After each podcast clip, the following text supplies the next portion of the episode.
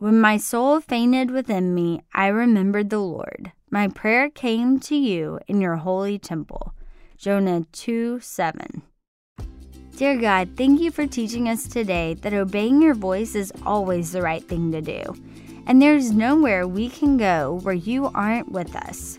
God, you are so strong, mighty, and loving. The rain and the winds and even the fish in the sea know your voice. We want to know your voice too. Thank you for being the God of second chances. In Jesus' name I pray. Amen. Thank you for praying with us today. The Kids Bible in a Year podcast is sponsored by Little Passports, delivering monthly activity kit subscriptions that help kids explore the world, cultivate curiosity, and discover new interests, with hands on crafts and activities in cooking, science, crafts, and more, all with a unique cultural twist. Visit littlepassports.com slash blessed to learn more and save 20% with code BLESSED.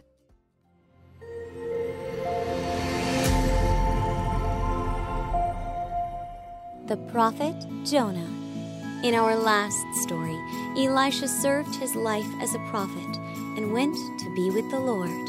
In this story, we will learn about another prophet, a reluctant prophet named Jonah, who will be sent by God to preach against Nineveh, as inspired by Jonah.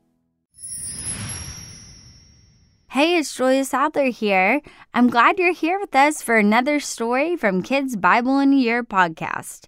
Today we're going to hear a popular story you may have heard before. But first, let's pause and pray silently in our hearts, asking God to teach us something new today, something we might not have understood before. Okay, let's dive in and go for a swim with Jonah. The Lord told Jonah the prophet, Leave right now and go to Nineveh. Go and tell those people that I'm going to judge them because of their evil ways. Jonah knew that God was good and merciful, that he would forgive Nineveh if they asked for forgiveness. Jonah didn't want that to happen, so he decided to ignore God's will and ran away to a seaport town called Joppa.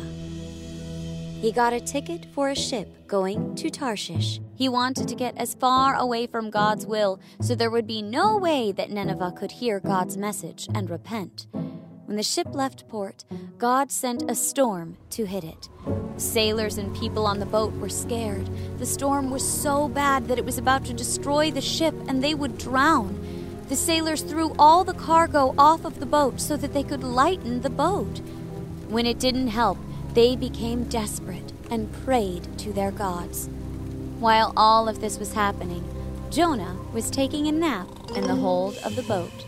The captain found and woke him up. You're sleeping? There's a massive storm outside. We're about to die. Get up and pray to your God. Ask him to stop this storm. Given a little more time, the sailors on the ship figured that the storm was because of one specific person on the boat. They decided that they were going to pull straws to see who the person was. After pulling the shortest straw, everyone realized that it was Jonah. What have you done to cause this storm? Who are you? Jonah was embarrassed. He knew exactly what happened to cause the storm. I serve the Lord God, the one who created the sea, the sky, and the ground. I've been running away from him. As soon as he said that, the thunder got louder and the rain poured harder, causing all the men to lose focus for a second. Snapping back together, they glared at Jonah and screamed over the thunder. What should we do to you to stop this storm? God only wants one thing. He won't calm the storm until he gets it. You guys have to throw me overboard, Jonah yelled back. The men didn't want to do this. They thought Jonah was pretty innocent. They tried to fight against the storm and get back to the shore, but there was no such luck. They all cried out to the Lord and asked for forgiveness for what was about to happen. The men picked up Jonah in their arms and tossed him off the boat into the water. As soon as Jonah hit the water, the storm stopped. The men were in awe of what had happened and realized that the God Jonah served was real. They got down on their hands and knees on the deck and worshiped the Lord. They all promised to serve him with their lives. God had sent a large fish to swallow Jonah as his body began to fall further from the surface. The fish gulped down Jonah, and Jonah stayed in the fish's stomach for three days. He laid with seaweed and knew that the fish was swimming in the deep sea. Jonah prayed and prayed, letting God know that he knew it was him who put him inside the fish. Jonah told God, I'll give you whatever you want, Lord. I'll thank you for your will and do what you want me to do. As Jonah finished his prayer, the Lord told the fish to bring Jonah back to land. So the fish did as told and went to the shore. He vomited Jonah onto the sand. What a story! Can you even imagine being swallowed by a giant fish? Talk about learning a hard lesson. When God told the prophet Jonah to go to Nineveh, Jonah was not too excited. Nineveh was a huge, crowded city in a very important country. It was not a city in Israel that Jonah was familiar with, and the people there were very powerful. God said that because of their evil ways, he was going to judge their nation, but he wanted Jonah to warn them. That way, if they listened, they would repent and God would not have to punish them. But as we heard, Jonah didn't like that idea one bit. So he said, No way am I doing that. That was his mistake number one.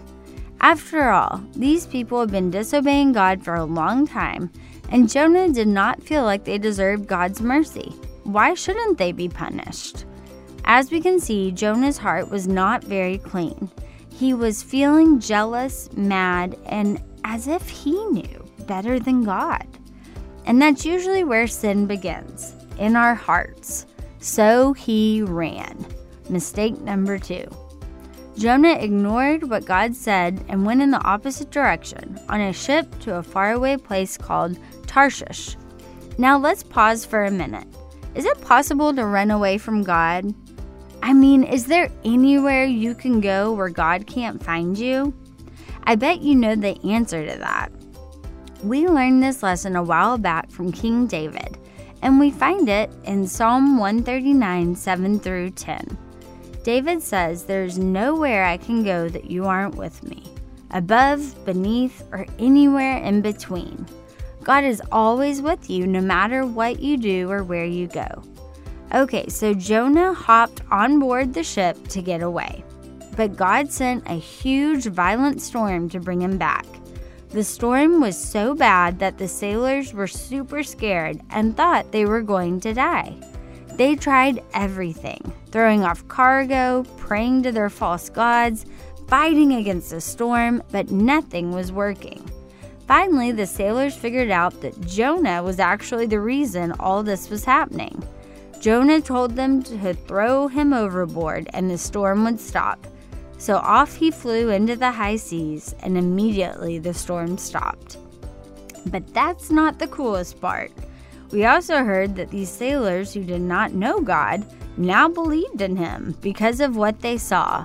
They understood that the God Jonah served was real and present. They got on their knees and promised to serve this one true God forever. That's a great example of what God does so often. Sometimes hard things we go through can actually point others to Jesus. When we tell others about our God and people see his work in our lives, they want to know him too. Then comes the crazy part, the part you probably think about when you hear the name Jonah. God sent a huge giant fish to snag him from the water and swallow him up. We heard that Jonah lived in the belly of that fish floating around with seaweed for three whole days. Since there wasn't much else to do, and since Jonah knew he had made the biggest mistake ever by running from God, he spent all his time talking to God. And that is never a mistake. Wouldn't you love to hear this conversation? We hear a little bit of it in Jonah chapter 2. Jonah's heart has turned from being sinful to being thankful. He knows God saved him and he's ready to obey. He's ready for a second chance. And if you know anything about our wonderful, loving Father, you know He loves to give us second chances, just like He did for Jonah. One more thing about those three days inside the fish.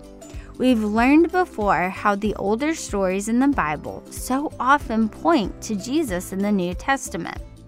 Just as the fish swallowed Jonah and came out three days later, Jesus was swallowed up by death and rose from the grave three days later in obedience to his Father.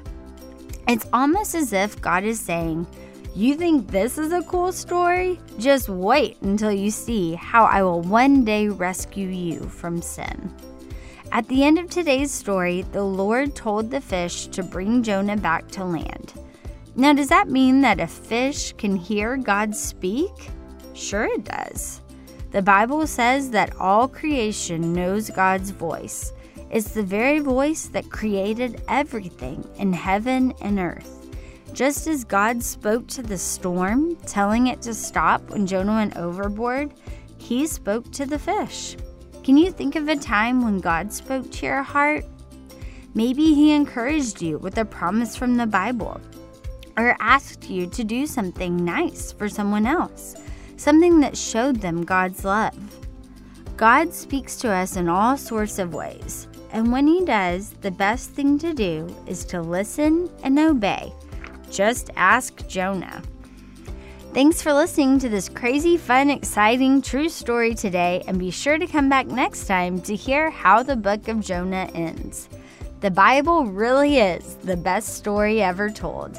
It's God's story to you, and it's all true. Did you enjoy our podcast today? Write a review to guide other families to us and share joy across the world. Thanks for listening to Pray.com's Kids Bible in a Year. For more Bible stories and wisdom to last a lifetime, download the Pray.com app for free today.